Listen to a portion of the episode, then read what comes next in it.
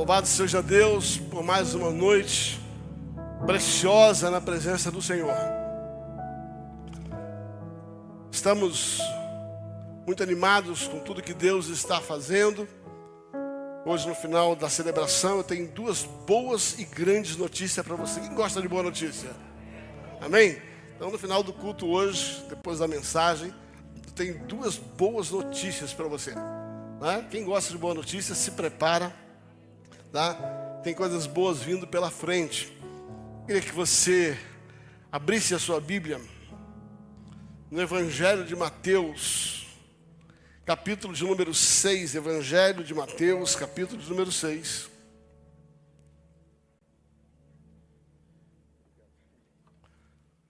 A partir do verso 1.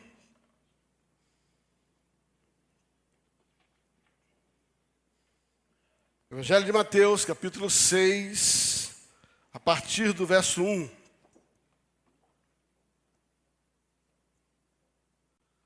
Vamos ler até o verso de número 21.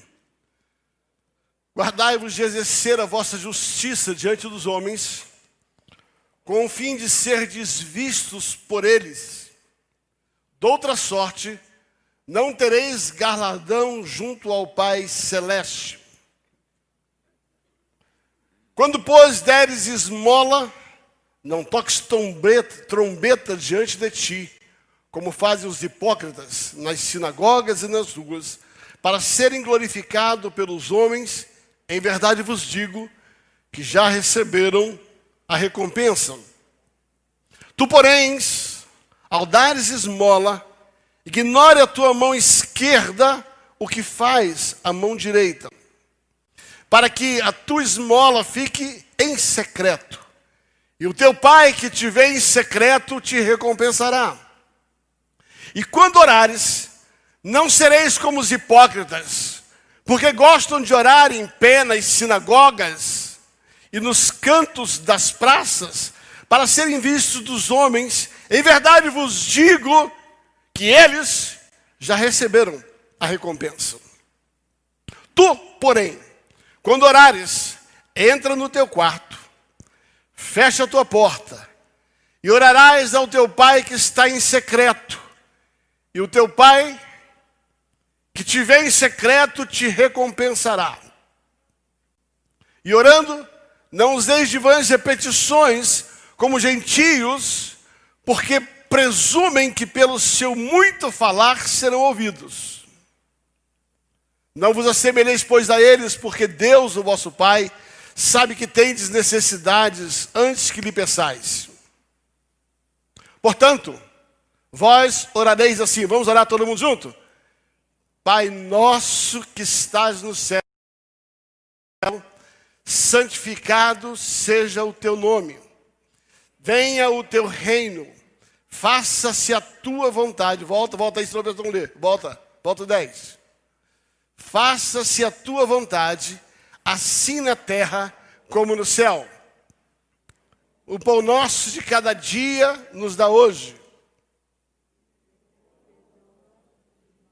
E perdoa as nossas dívidas, assim como nós também perdoamos os nossos devedores. E não nos deixes cair em tentação, mas livra-nos do mal, pois teu é o reino, o poder e a glória para sempre. Amém. Até aí. Queridos, nós estamos diante de algumas verdades que estão contidas nesse texto, muito preciosa. O tema da mensagem de hoje é mais uma etapa do Sermão da Montanha, é ações necessárias para mostrar o verdadeiro ser transformado por Cristo. Nós vimos durante muito tempo, ou seja, o que é o nosso propósito aqui é ver qual é a prática dessas verdades na vida da nossa vida e no nosso relacionamento. Depois de estudarmos oito maneiras de sermos felizes segundo Cristo e não segundo os homens, nós vamos então entrar na terceira fase da etapa. As oito maneiras de ser feliz segundo Cristo. Eu vou dizer e você diz assim: primeira maneira, reconhecer a dependência de Deus, sendo humilde de coração. E são as oito maneiras de ser feliz. Segunda maneira, chorar por entender o nosso profundo estado diante do pecado.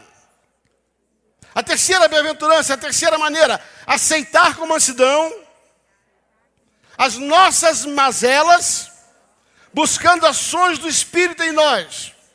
A quarta bem-aventurança, diga assim, é ter fome e sede de ser alcançado pela justiça de Deus. A quinta bem-aventurança, diga assim, chamar pela misericórdia, clamar pela misericórdia de Deus e ser misericordioso com as pessoas. A sexta bem-aventurança, ter um coração puro e limpo, não contaminado pela mentalidade terrena. A sétima bem-aventurança, ser pacificador, administrando os conflitos dos relacionamentos. E oitava e última, suportar a perseguição que vem por causa da fé. Então, a primeira vez que nós começamos a falar sobre o que é ser feliz, os aspectos da felicidade, nós vimos as oito formas de ser feliz segundo Cristo, não segundo a mentalidade terrena. Em seguida, nós vimos até a semana passada tá, as cinco tentações que nós precisamos resistir. Diga assim: primeira, resistir à tentação da ira. Segundo, resistir à tentação da imoralidade. Terceiro, resistir à tentação da desonra no matrimônio e na palavra dada. Quarto, resistir à tentação da reação. E quinto, resistir à tentação da vingança, praticando o verdadeiro amor. Então, até aqui que nós andamos. Essas 12 mensagens foram elaboradas em cima disso. Agora nós vamos começar a falar sobre as cinco atividades do reino que, em função desse entendimento de felicidade, segundo Cristo, já consciente do que é que nós vamos encarar, resistindo isso, com a força do Espírito, nós vamos ter que ter tipo, cinco tipos de atitude, cinco ações, que vão demonstrar que nós já estamos vivendo aquilo que nós aprendemos até aqui. E nós vamos falar sobre cinco ações. A primeira dela é que nós somos chamados para servir aos homens, servindo a Deus. A segunda delas é nós somos chamados para as obras de justiça, doando recursos. A terceira dela, que nós somos chamados para orar, não no padrão do homem, mas no padrão do céu. A quarta, nós somos chamados para abençoar pessoas perdoando as suas ofensas. E a quinta, nós somos chamados para jejuar.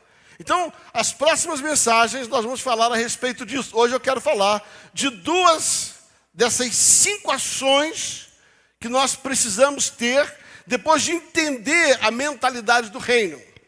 Vejamos então algumas verdades sobre a primeira atividade do reino através de nós.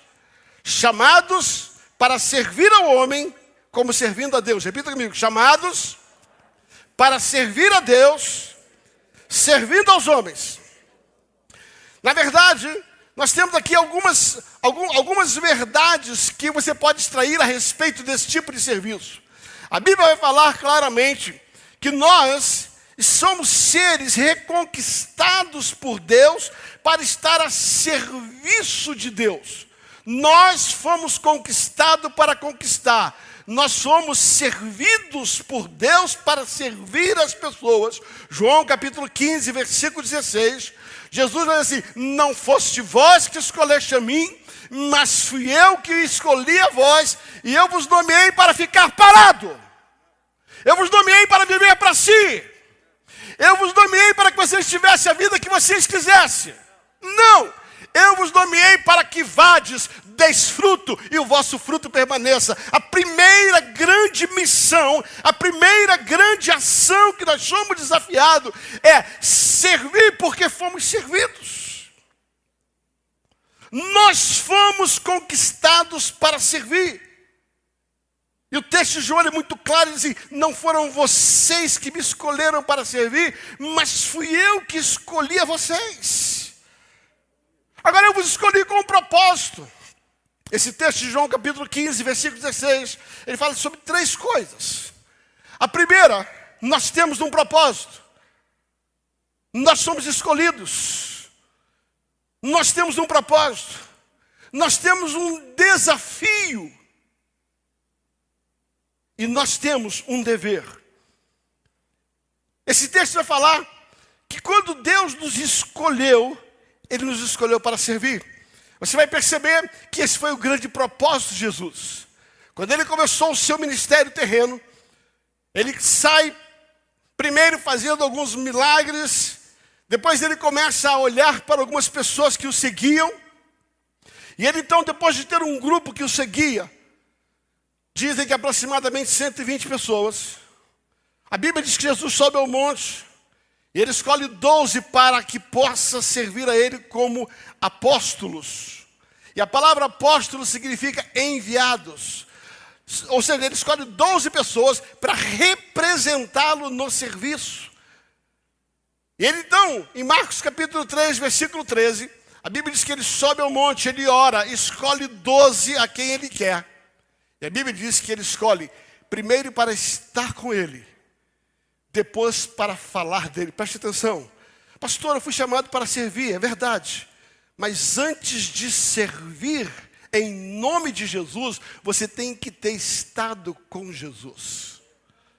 O que está claro nesse processo de serviço é que Jesus nos chama, em primeiro lugar, para estar com Ele, para se relacionar com Ele, e a partir desse relacionamento, nós vamos servir as pessoas em o nome dEle.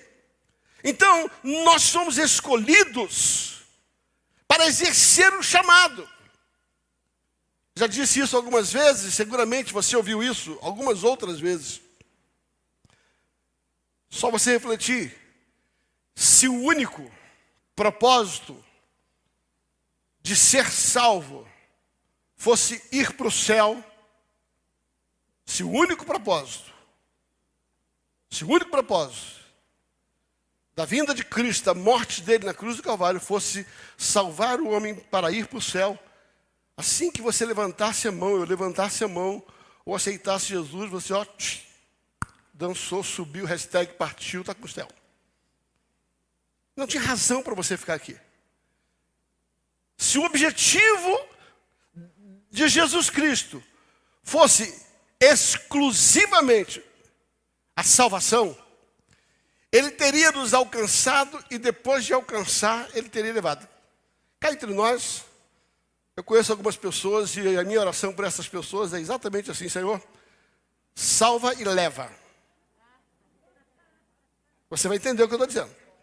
Tem algumas pessoas que são tão difíceis, já tiveram tantas oportunidades, e foram e voltaram, e foram e voltaram, que eu oro e digo assim, Senhor, salva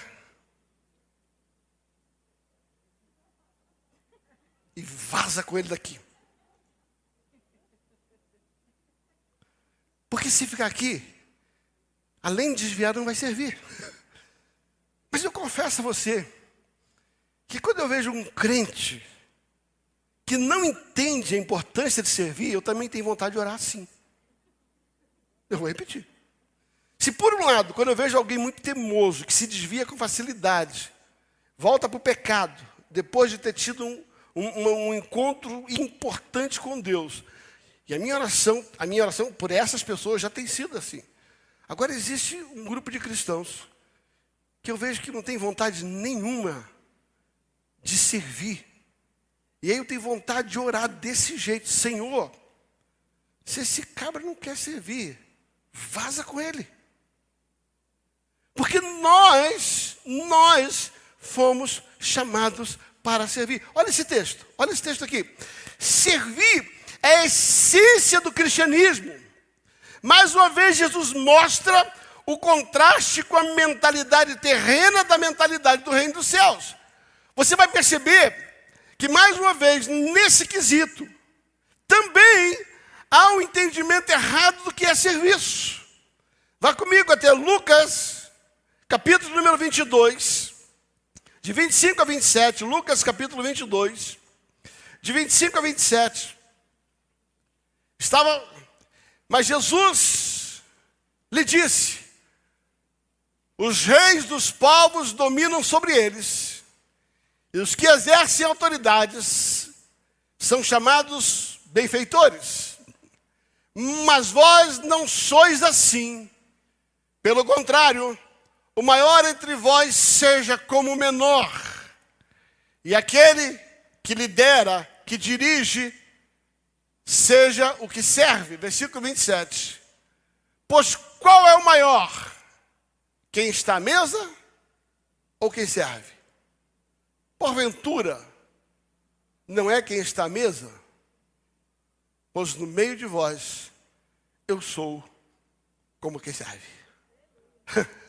o que Jesus está dizendo é o seguinte: no mundo, e você está o tempo todo, o sermão da montanha é o tempo todo o contraste da mentalidade terrena com a mentalidade do reino dos céus. No mundo, quem tem poder de autoridade, manda, quer ser servido.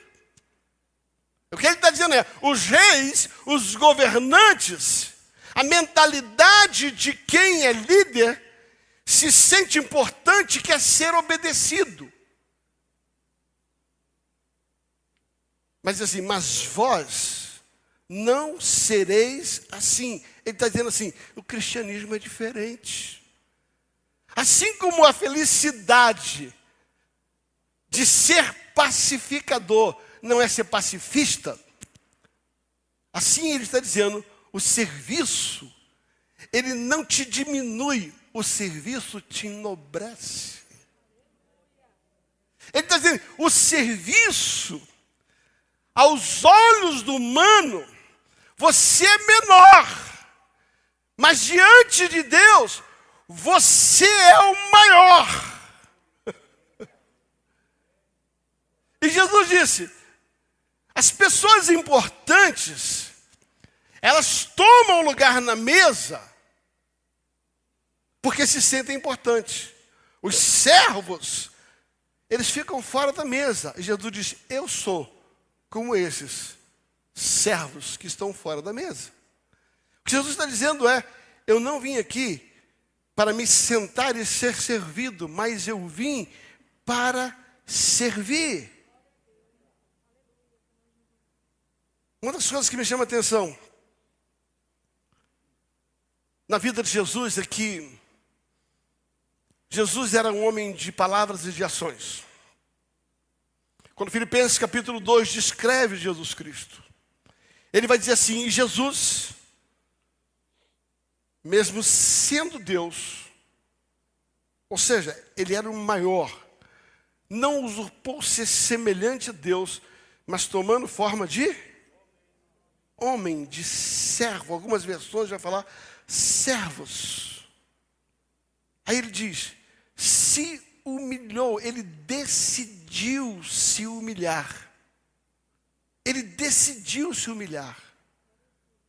E a Bíblia diz que por causa disso, preste atenção, por causa desta decisão de não ser grande diante dos homens, mas ser grande diante de Deus, Deus o exaltou soberanamente. Na terra, os homens estão procurando louvor do seu nome. Eles fazem tudo para ter o seu nome projetado, a sua imagem projetada, pessoas lhe servindo. E Jesus disse: Eu não procurei projeção, eu não procurei promover o meu nome, eu procurei servir. E a palavra de Deus diz: Por causa disso, Deus lhe deu um nome que é sobre todo nome. Sabe, que se você quer ter nome no céu, você tem que servir. se você quer ter nome na terra, sabe, usa das estratégias da terra. Se você quer ser conhecido como nobre na terra, se você quer lugares de autoridade na terra, se você quer ser reverenciado na terra, tudo bem, faz o que todo mundo faz. Mas se o teu objetivo é o céu, você precisa fazer o que Jesus fez. Servir. Servir. E servir. Marcos capítulo 10, Versículo 42 a 44. Marcos 10, 42 a 44.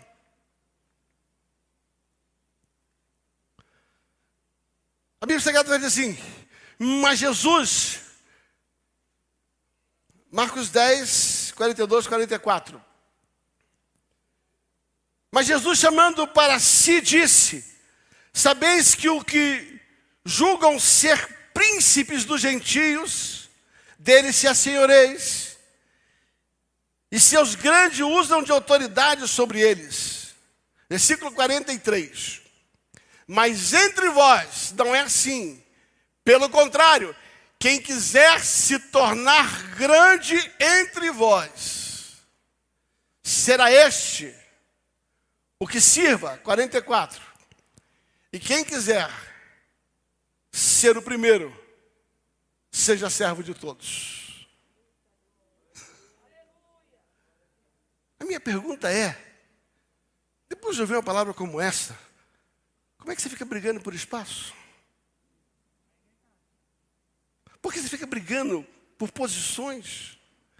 A verdadeira posição não é aquela que você fica, tem na terra. A verdadeira posição é aquela que você tem no céu. Há um livro, já citei esse livro aqui, sabe? Que é intitulado, sabe? Vivendo pela eternidade. Olhando na perspectiva da, da, da eternidade. Querido, quando nós aprendermos a viver pela eternidade, para a eternidade, as coisas estão aqui, elas são passageiras. Se nós buscarmos ser grande aqui, ser servido aqui, nós podemos ter êxito. Por quanto? 60 anos? 70 anos? 100 anos? Se é isso que você está buscando, corra atrás. Mas tem uma coisa para te dizer. Quando você busca servir a Deus, servindo o corpo, servindo as pessoas, servindo os necessitados, pode ser que ninguém reconheça o que você faz aqui. E durante 60, 70, 100 anos, você não tenha glória nenhuma. Mas o dia que você chegar no céu, você será recebido com honras, porque grande é o seu e o meu galardão. O que está em questão é aonde eu quero ser honrado. O serviço, o que está por trás do serviço é aonde eu quero ser honrado. Quem serve com a mentalidade terrena é uma pessoa inferior. Mas quem serve com a mentalidade dos céus sempre será o superior. Segunda verdade sobre serviço. Nós precisamos entender que quando nós servimos os homens, nós servimos a Deus. Eu vou repetir. Quando nós servimos os homens, nós servimos a Deus. Eu vou repetir. Quando nós servimos aos homens, nós servimos a Deus. Colossenses capítulo 3, Colossenses capítulo 3, versículo 22 em diante, ele vai dizer: Servos, obedecei com tudo a vossos senhores, segundo a carne, não servindo apenas sobre vigilância, visando tão somente agradar ao homem, mas em sigileza de coração, temendo ao Senhor. Sirva aos homens, temendo ao Senhor. Versículo seguinte: E tudo quanto fizeres, fazei de todo coração, como para o Senhor e não para os homens. Quando nós servimos corretamente, eu não estou de olho no reconhecimento do homem, eu estou de olho no reconhecimento de Deus. Por isso, por isso, é que não importa quem é a pessoa que está sobre mim, qual é o caráter da pessoa que está sobre mim. Eu não vou servir essa pessoa porque ela é boa ou vou deixar de servi-la porque ela é ruim, porque eu estou servindo aquela pessoa como servindo ao Senhor. Então eu olho para a pessoa e não vejo ela, eu vejo Deus atrás dela. Quando eu não vejo, eu vou sempre olhar os defeitos. E os defeitos vão querer dizer para mim: esse merece ser servido, esse não merece ser servido. Você está entendendo o que eu estou dizendo? Mas quando eu paro de olhar um homem, para olhar a quem eu sirvo, a quem eu sirvo. Deixa eu falar uma coisa aqui para você que trabalha fora. Você que trabalha fora, você serve a empresa que te contratou. Sim e não. Você serve ela, você recebe o salário, ela paga teu salário e você serve ela. Mas se você só está trabalhando por causa do teu salário, qualquer coisa vai fazer você mudar daquela empresa, você vai ficar chateado, deixar de chatear. Mas quando você vai para aquele trabalho, você entra naquela empresa, Senhor, eu estou servindo ao Senhor, com a minha vida, eu consigo servir essa empresa. Entenda, sabe, você não pode trabalhar por causa do salário, você tem que trabalhar por causa da recompensa celestial. Quando você tem a mentalidade de que você, aonde você trabalha, você trabalha para Deus naquele lugar.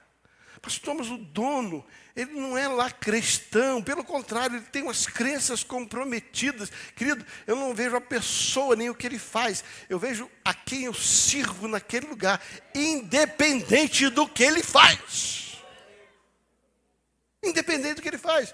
Que fica mais leve você trabalhar, fica mais leve você pegar o serviço. Deixa eu contar um segredo: a tua empresa, ela paga o teu salário mas só Deus te dá a recompensa do teu coração. A empresa, ela te devolve em dinheiro o que você dá para ela em ações. Mas Deus, ele te devolve uma recompensa, aquilo que você dá em coração. O que está por trás do serviço é o coração. Olha o que diz lá em Efésios capítulo 6, versículo de 6 a 8. Efésios 6, 6 a 8, não servindo de vista, como para agradar os homens, mas como servos de Cristo, fazendo de coração e de má vontade.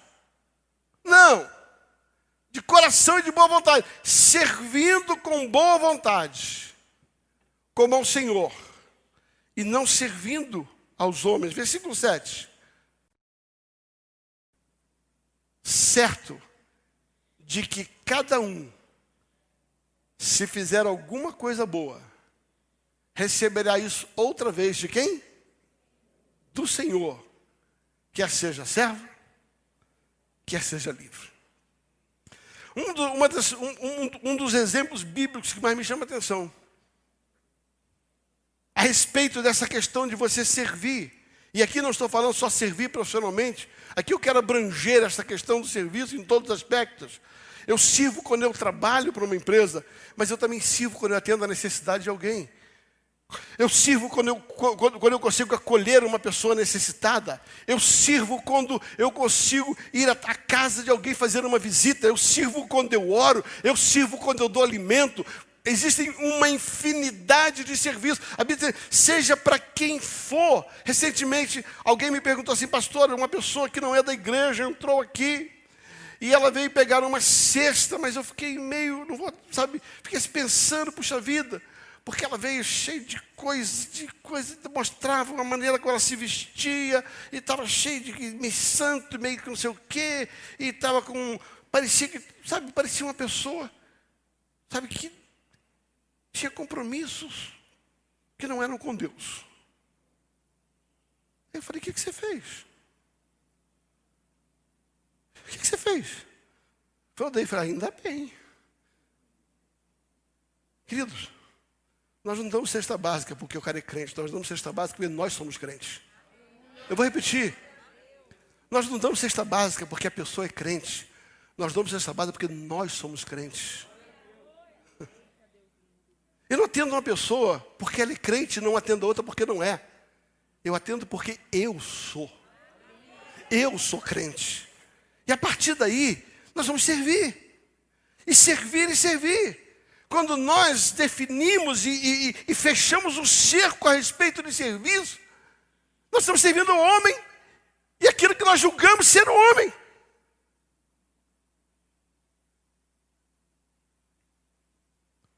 Há um texto, uma parábola que Jesus conta, muito conhecida, muito pregada, a respeito do bom samaritano, você conhece. E ali havia um sacerdote e um levita que passaram por aquele homem que estava espancado à beira da estrada, quase morto. E a Bíblia fala a respeito desse homem. E a Bíblia diz que o crente, que tinha uma função sacerdotal, e os levitas, que serviam a Deus, não foram capazes de servir aquele homem. Presta atenção. A parábola do bom samaritano vai falar que existe gente que acha que é possível servir a Deus e não servir os homens. Eu vou repetir. Tem crente que acha que pode servir a Deus e ignorar a necessidade dos homens. Mas a Bíblia fala sobre um outro personagem que aparentemente não servia a Deus, mas ao servir o homem, Jesus disse que ele serviu a Deus. Ele vai falar: quem é que tem mais valor? Aquele que diz servir a Deus, mas não quer servir o homem, ou aquele que serve ao homem, mesmo não declarando a sua fé em Deus. Esta pessoa que serviu o homem, esta pessoa serviu a Deus. Então o cristianismo, ele é fundamentado em cima do serviço a Deus, mas é fundamentado em cima do serviço aos homens. Queridos, como é que nós vamos conviver diante do Senhor quando chegarmos lá em cima e, e, o Senhor vai dizer assim: aquela pessoa que você podia ter ajudado, você não ajudou, você disse que era cristão, o que você está fazendo com a sua vida? Que tipo de cristianismo você está vivendo? Provérbios capítulo 19, versículo 17. Ele fecha essa questão dizendo o seguinte: Quem se compadece do pobre, ao Senhor empresta, e este lhe paga seus benefícios. Meu Deus, por favor, entenda. Mas deixa, deixa esse texto. Ele está dizendo o seguinte: quando você dá para aquela pessoa que é pobre, Aquela pessoa que é pobre não vai te dar nada. Mas está escrito no caderninho de Deus que você tem um crédito. você faz um crédito com Deus. Quando você dá um pobre. É como se você tivesse. O que, que, é emprestar? Tá? Se eu. Se, se isso aqui é da pastora Mirna, e eu quero usar, eu peço emprestado para ela. Por quê? Porque pertence a ela. Logo, isso aqui é dela, propriedade dela. E se eu uso isso, eu estou emprestando isso. Ele está dizendo assim: quando você serve um pobre, é você como se você tivesse pego de Deus algo para servir aquela pessoa. E Deus então se compromete em devolver para você em benefícios. Querido, se é bom ter crédito no banco, é melhor ter crédito com Deus. Eu vou repetir: se é bom ter uma conta corrente no banco, é melhor ter uma conta recheada no céu. Você já sabe que a Bíblia diz que quando nós, quando Jesus morreu na cruz, ele rasgou um escrito de dívida. Deixa eu explicar para você o que é isso. Você não sabia, mas no céu tem um caderninho com teu nome. Não sei quem é do interior e tinha aquelas tendinhas que anotava no caderninho. Né? Lá, lá em Barbacena, quando eu era pequeno, tinha isso. Né? Aquela tendinha, você vai guardando lá. Pegou tudo, pegou aquilo. Sabe? Era o caderninho da tendinha. Eu tenho uma notícia para te dar. Tem um caderninho no céu com o teu nome. E lá está escrito: está me devendo porque não fez em meu nome o que podia ter feito. Está escrito. Ou pode estar escrito: eu tenho que pagar aquilo que ele fez por ser meu filho e por temer o meu nome. Quer, você quer ter crédito ou débito com Deus? Crédito. Então, levanta a mão e fala assim: me ajuda, Senhor a botar crédito do caderninho do céu. Há um escrito. A Bíblia diz que quando Jesus morreu, ele rasgou as nossas dívidas, zerou o odômetro. Agora, você e eu escrevemos a nossa história como cristão. Está zerado. Eu não sei quantos anos você tem de crente. Responde para você mesmo. Você tem mais crédito ou mais débito? Lê caderninho de Deus.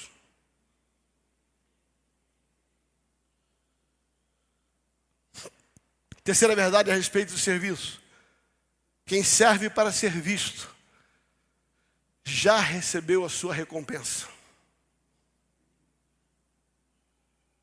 Usando a mentalidade do caderninho, quando você serve para ser visto, nenhuma notação tem lá em cima. É como se você não tivesse feito nada. Nós lemos Mateus capítulo 6, de 1 a 4, onde ele vai falar a respeito disso. Guardai-vos de exercer as vossas justiças diante dos homens, com o fim de ser visto por eles. Doutra sorte não tereis a galardão, recompensa junto ao Pai Celestial. Queridos, o que Jesus ensina com esta afirmação? Algumas verdades que Jesus ensina a respeito de servir sem esperar recompensa. Servir esperando a recompensa do céu. Algumas verdades. Verdade número um, a respeito do serviço, sabe, sem recompensa. Presta atenção, o que Jesus quis ensinar com esta afirmação é o cuidado para não, não se promover mostrando o que faz. Fala comigo, cuidado para não se promover mostrando o que está fazendo. Olha o versículo diz assim: guardai-vos de fazer esmola diante dos homens. Ou seja, cuidado para não se promover por aquilo que você faz, para ser visto por eles. Aliás, não tereis galardão junto ao vosso Pai que está no céu. Primeira coisa que ele está ensinando é cuidado para você não se promover em cima do que você faz. Eu fico preocupado quando eu vejo uma necessidade quase doentia das pessoas ficaram postando fotos, anunciando o que faz. Porque a minha preocupação é que se você já se sentiu realizado pelo reconhecimento humano, você não tem nada para receber de Deus. Quando aquilo que fazemos tem como único propósito ser reconhecido, a Bíblia diz que você não tem nenhum galardão. Outra verdade diz assim: Cuidado para não se promover, induzindo outros a fazer propaganda de você. Uma coisa é você fazer propaganda de você. A outra, você tem que ter cuidado para não induzir os outros a fazer. Sabe aquele falso, aquele falso sim, aquele falso humilde? Eu não faço mais. Eva, posta lá para mim. Sabe? Sabe quando você faz e você joga na artimanha para alguém promover você, eu vou repetir, ainda que você não se promova escancaradamente, quando você induz alguém a te promover, você também não recebe nada do que você fez. Versículo 2 vai falar sobre isso. Ele vai dizer assim: quando pois deres esmola, não faça tocar trombeta, não peça para alguém anunciar o que está fazendo. Não faça tocar trombeta diante de ti, como fazem os hipócritas na sinagoga, nas ruas, para serem glorificados pelos homens. Em verdade vos digo que eles já receberam o seu galardão. Ele está dizendo assim: quando você, sabe, dá aquela manipulada para alguém te promover, tocar trombeta por você, Tá, tá, tá, tá, tá, tá, tá, tá. Acabou, já era. Agora tem uma coisa mais difícil ainda.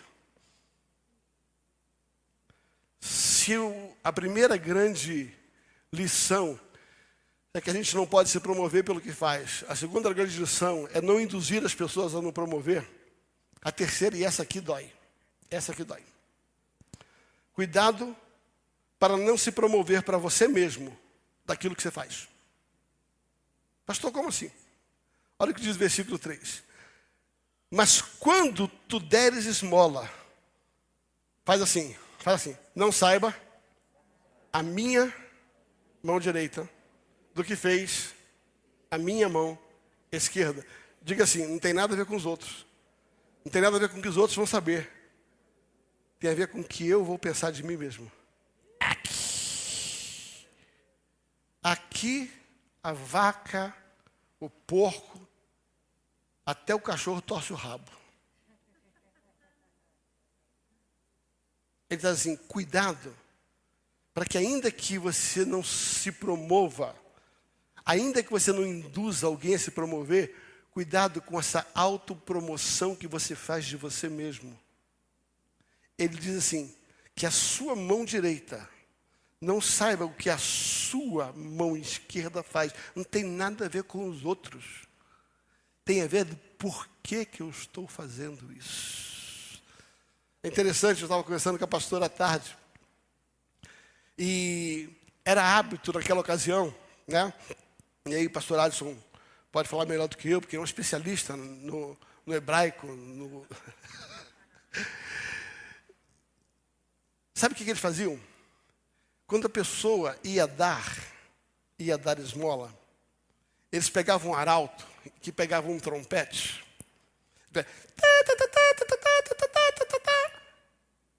Então tocavam uma trombeta na esquina da praça. Essa trombeta tinha dois propósitos. Um, os pobres que ouviam aquela trombeta, eles diziam assim, sabe? Está na hora de buscar minha, minha esmola. Né? Mas o outro lado é: cheguei. Eu cheguei. Estou aqui. Estou aqui. O que Jesus condena não é só a promoção da internet, não é só a foto. Ele está dizendo assim: a forma como você faz, a forma como você serve, também determina a sua recompensa. Servir com a motivação correta.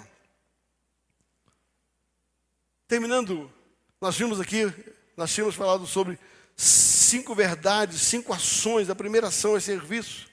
A segunda ação que nós precisamos manifestar no reino, das cinco ações, a segunda ação, é que nós somos chamados para obras de justiça e doação de recursos. Diga assim: eu fui chamado para fazer obras de justiça e para doar recursos. Vamos ver algumas verdades sobre, sobre esta atividade do reino. Algumas verdades sobre isso. Primeira verdade: obra de justiça é uma ordenança e não uma opção. Fala comigo. Ação social. Obra de justiça não é uma opção, é uma ordem. Tá?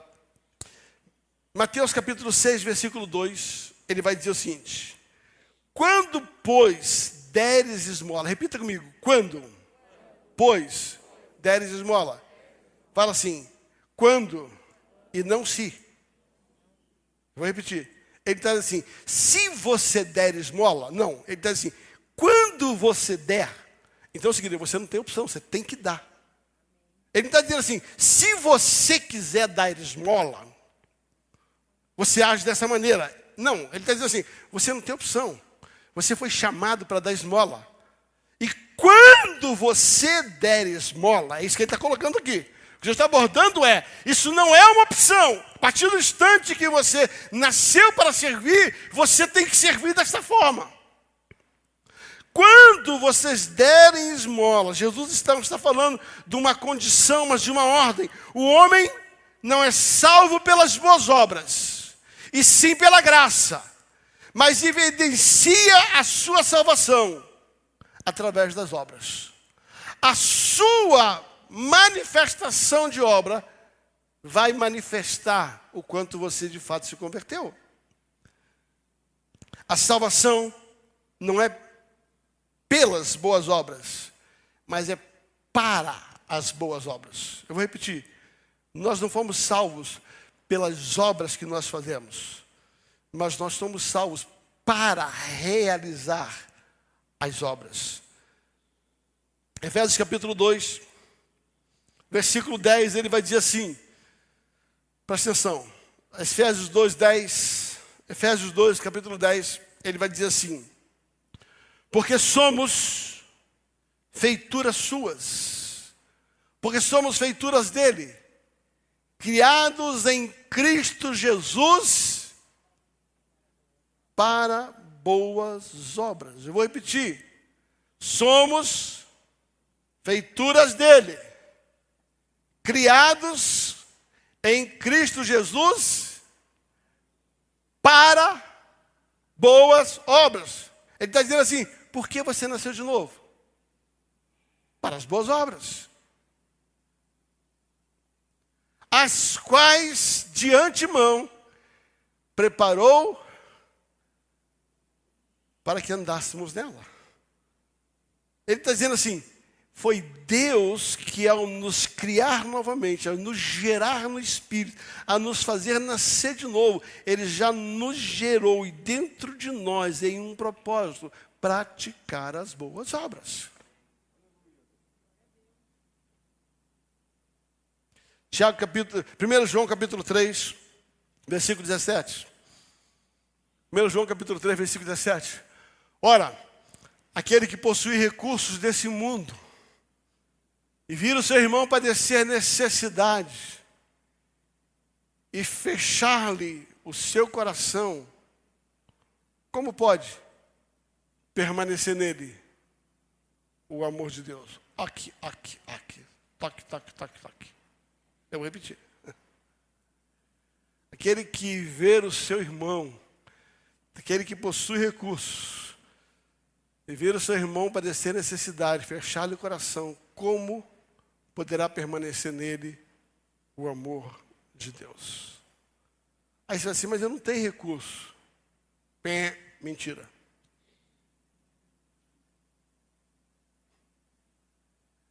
Ninguém tem tão pouco que não possa repartir. Eu vou repetir. Ninguém tem tão pouco que não possa repartir com quem tem menos. Já contei aqui, se não me engano, no Dia das Mães, ano passado. Essa era, era, era, era, era o dom da minha mãe. Ela vinha de uma família muito pobre e não tinha como. A gente tinha pouca coisa, mas a pouca coisa que tinha era sempre dividido. Quando você tem dentro do seu coração o entendimento de que você foi chamado para as boas obras, ainda que seja a metade do seu prato você vai dar para alguém. Eu recordo um tempo muito interessante. É, eu vivi um tempo muito, muito, muito, muito difícil, bastante aperto. E por falta de recurso, eu, eu comia num boteco. E era assim, aquele, sabe, o PF mais barato que tinha né, um PF mais barato que tinha. E eu trabalhava com, com construção civil, então era, era, era, era, era fome. Quem trabalha em construção civil sabe o que é fome. E quantas vezes eu estou ali comendo, alguém sentava do meu lado assim, eu via que o cara não tinha o que comer. Só tem um jeito de fazer uma coisa dessa, querido. Divide o teu prato. E não foi uma, nem duas, nem cinco vezes, sabe? Que eu dividi o prato do boteco com alguém. Sabe o que eu vou descobrir? O pouco que eu comi, ele me satisfazia mais do que se eu tivesse comido tudo. Eu vou dizer para você, quem já fez isso sabe. Deus, ele vai te trazer uma recompensa a partir do instante que você olhar e dividir a respeito disso. Olha lá o que diz Tiago, capítulo 2, versículo 15. Tiago 2, 15 a 18. Ele vai dizer assim: se o irmão Olha, a partir do versículo 15, diz assim: Se um irmão ou uma irmã estiver carecido de roupa ou, de necess, ou, ou e necessitado de alimento, meu Deus, olha só, presta atenção. Se um irmão, volta lá, se um irmão ou uma irmã estiverem carecidos de roupas e necessitados de alimento cotidiano, volta lá, mais um, 16 e qualquer dentre vós lhe disser, ide em paz, aquecei-vos, fartai-vos, sem contudo lhe dar o necessário para o corpo, qual é o proveito disso? 17. Assim também, a fé, se não tiver obras, por si só está morta. Mas se alguém disser, tens fé, tu tens fé, e eu tenho obras, mostra-me a tua fé sem obras, e eu, com as obras, te mostrarei a minha fé. Que Tiago está dizendo é bem simples. Não existe fé sem obras. Se alguém disser assim, eu tenho fé, mas não tem obras, ele diz, essa pessoa não tem fé. É isso que ele está dizendo. Pelo contrário, eu vou mostrar que pelas obras eu manifesto a minha fé. Do que, que ele está falando? Ele está dizendo assim, porque quem entende a respeito do servir a Deus, servindo ao outro, vai fazê-lo porque sabe que Deus reconhece isso como um ato de fé. A obra é feita como um ato de fé. Mas ele continua dizendo o seguinte: sabe, me chama muita atenção a respeito disso. Que você vai perceber que Deus está atrás de pessoas que servem com o que tem. Tem pessoas que dizem assim: ah, quando eu tiver aquilo eu vou servir. Não. Sirva com o que você tem, que Deus vai dar mais para você servir mais.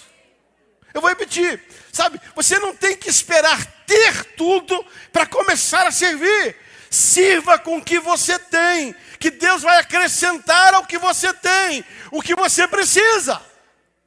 Aquela mulher que serviu ao profeta, ela serviu com aquilo que ela tinha e ela teve o sustento da sua casa. Aquela viúva que foi até Eliseu, clamando, ela serviu o que podia e ela foi servida. Deixa eu colocar algo para você. Tudo que você coloca na mão de Deus multiplica. Aqui tem uma fórmula santa, sagrada de prosperar. Dê o pouco que você tem, que vai virar muito. É uma colheita, é uma semeadura. Havia um menino que decidiu ouvir Jesus e sua mãe tinha feito um lanchinho para ele. em se tratando de um menino, de uma criança, a coisa ficou muito mais interessante. Porque criança tudo é meu, né? A Bíblia diz que ninguém tinha o que comer, aquele menino tinha. Então aquele menino pegou e ele colocou o pouco que ele tinha na mão de Jesus, cinco pães e dois peixes. Você não precisa ter muito para Jesus multiplicar, mas coloca o que você tem que ele multiplica. Nós não vamos conseguir resolver o problema do mundo com o dinheiro que nós ganhamos. Mas quando nós colocamos isso a serviço de Deus, aí Deus ajuda a multiplicar isso. Uma das coisas que me chama a atenção é que muita gente não entendeu algo. Muitas vezes nós não somos só punidos pelo que fazemos, mas também nós somos punidos pelo que deixamos de fazer. Eu vou repetir. Muitas vezes a punição não é só pelo egoísmo, mas é pela omissão. Olha, olha esse texto, Ezequiel 16, 49. Olha isso aqui. Olha, olha, olha, olha o que você vai ver agora. Eis que foi esta a iniquidade de Sodoma, tua irmã soberba, fartura de pão e próspera de tranquilidade teve ela e suas filhas, mas nunca amparou o necessitado. Deixa eu dizer para você. Sodoma e Gomorra não foi, não foi só destruído pelas iniquidades que fez, mas pelo bem que deixou de fazer. Meu Deus, presta atenção. Sodoma e Gomorra não foi só destruído pela prostituição, pelo homossexualismo, por aquilo que eles faziam que reprovava Deus, mas eles também foram destruídos por aquilo que eles podiam fazer e não fizeram. Vocês pensaram o nível de intensidade e responsabilidade que é isso? Eu gosto que na Bíblia King James, esse versículo 49, ele vai dizer assim: E esta foi, Versículo 49 de Ezequiel 16, na Bíblia King James, vai dizer assim: Esta foi a malignidade da tua irmã Sodoma. Ela e suas filhas eram arrogantes, tiveram fartura de alimentos e viviam sem a menor preocupação. Não ajudavam os pobres e não ajudavam os necessitados. Num comentário sobre esse texto, o Hernani Dias Lopes, ele diz o seguinte: o cristão tem mente aberta, coração aberto, bolso aberto, mão aberta e casa aberta. Repita comigo: o cristão tem mente aberta, coração aberto, bolso aberto, mãos abertas e casa aberta. Isso é ser cristão. né? Ser cristão é isso.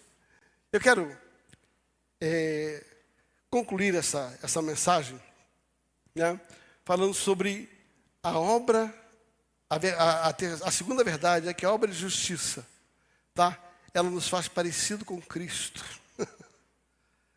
a obra de justiça nos faz parecido com Cristo. Lucas capítulo 4, versículo 17 a 21. As obras de justiça nos fazem parecido com Cristo. Lucas 4, de 17 a 21.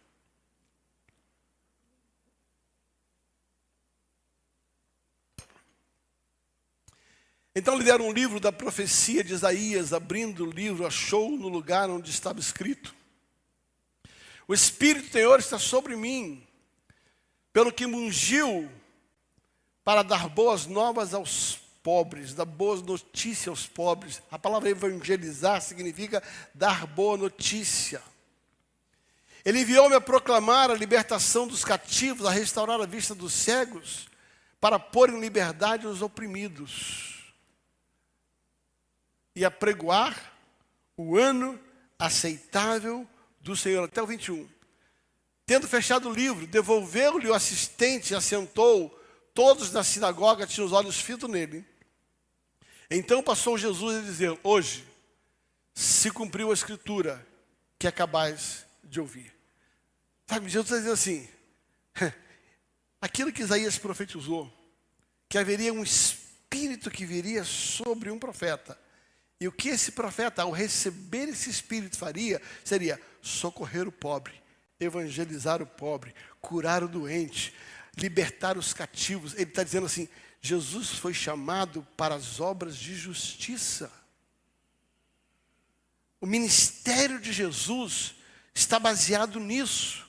A Bíblia diz que Jesus era movido de íntima compaixão. Jesus era movido de íntima compaixão. Sabe? E quem é movido de íntima compaixão, preste atenção. Quem é movido de íntima compaixão, provê alimentos aos famintos. Fala comigo. Quem tem íntima compaixão, provê alimenta aos famintos. Mateus 15, 32, vai dizendo assim, ó. E Jesus, chamando seus discípulos, disse: Tenho compaixão da multidão, tenho compaixão dessa gente, porque há três dias permanece comigo, e não tem o que comer, e não quero despedi-lo em jejum, para que não desfaleçam no caminho. Quem tem íntima compaixão da comida. Quem tem uma compaixão, cuida. Fala comigo, quem tem de compaixão, cuida e ensina. Marcos capítulo 6, versículo 34. Jesus saindo, Marcos 6, e desembarcou, Jesus viu uma grande multidão e compadeceu-se dela, e teve íntima compaixão dela, porque eram como ovelhas que não tem pastor e passou a ensiná-las muitas coisas. Quem tem íntima compaixão, cuida. Quem tem íntima compaixão, ora para que as pessoas sejam curadas. Mateus capítulo 14, versículo 14. Jesus, saindo, viu uma grande multidão e possuído de íntima compaixão para com ela, curou os enfermos. Mas quem tem íntima compaixão também provê descanso ao que está cansado Marcos capítulo 9, versículo 36. Marcos 9, 36. E vendo as multidões, e vendo as multidões, no 34, Marcos 9, 34. Marcos 9, 34. Mas eles guardaram em silêncio, porque o caminho haviam discutido ou não. Não é isso. Então eu peguei o texto errado aqui. Jesus, saindo, viu uma grande multidão e teve compaixão deles, porque eram ovelhas como não tinham pastor. E começou a ensinar-lhe e dar-lhe muitas coisas. Deus vai prover isso. Eu quero concluir esta, esta palavra através de um grande desafio.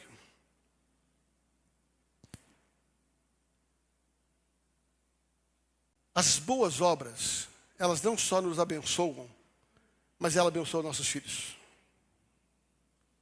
As boas obras não só nos abençoam, não só abençoam as pessoas, mas abençoam a sua casa, abençoam os seus filhos. Se não é suficiente o teu amor pelo próximo para fazer boas obras, então não é suficiente seu amor por você mesmo, porque tem as recompensas disso. Crie um legado para os teus filhos. Aquilo que você faz por alguém, o Ministério de Adoração pode, já pode subir. Aquilo que você faz por alguém em nome do Senhor, a sua descendência colhe. Uma história na Bíblia que me chama muita atenção. É a história de um homem chamado Barzilai. Quem já ouviu falar sobre esse homem? Seja de verdade, quem é? Faz assim com a mão. Quem já ouviu falar sobre o tal do Barzilai? Quase ninguém, né? está lá em 2 Samuel capítulo 9. Não, está, está lá. É, Barzilai está em 2 Samuel capítulo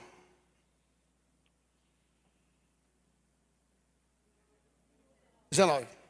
Não, 17, né? Eu queria o 17. É. Você vai perceber o seguinte: 17, 19 vai dar tudo isso. Na 2 Samuel capítulo 17, versículo 27, você vai ver que Davi está fugindo. Presta atenção nisso. Davi está fugindo de Saul. Ele entra na casa de um homem chamado Barzilai.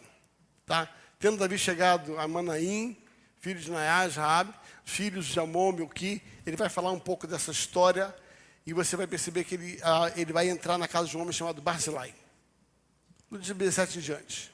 Esse homem acolhe Davi, cuida Davi, dá comida para Davi, socorre Davi no seu momento ruim.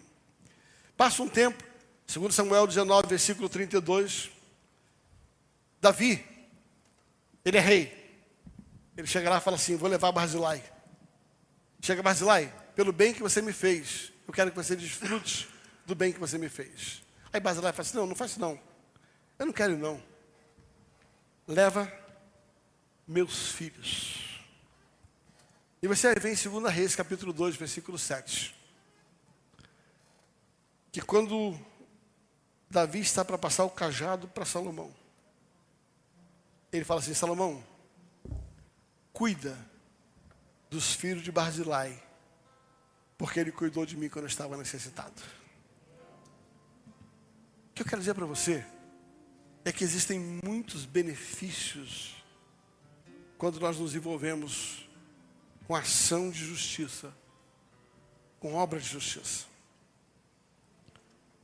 Há um tempo atrás, uma pessoa falou assim: essa igreja não pratica obra de justiça. E às vezes a carne da gente dá vontade de reagir. Eu ia pegar tudo que a gente tem feito ao longo de dez anos. ao longo de 10 anos, tudo que a gente tem feito. Pela cidade, pelo bairro, por pessoas, por ministros.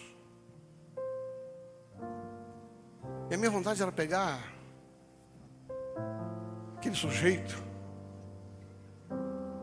mostrar para ele tudo que a gente está fazendo, sabe? Aí Jesus falou, não faz isso não. Porque se você mostrar, já foi embora o galardão. Sabe, queridos, talvez a gente seja uma igreja diferente, que a gente não fica fazendo propaganda do que a gente faz. Mas eu desafio você, se quer fazer, em vez de condenar, venha fazer junto. e você vai perceber o quanto a gente está fazendo. E o quanto nós temos para fazer. E o quanto nosso coração está disposto a fazer. Querido, isso aqui não é uma pregação, isso aqui é uma orientação do céu. Cristianismo sem a obra de justiça, sem o dar, ele se compromete.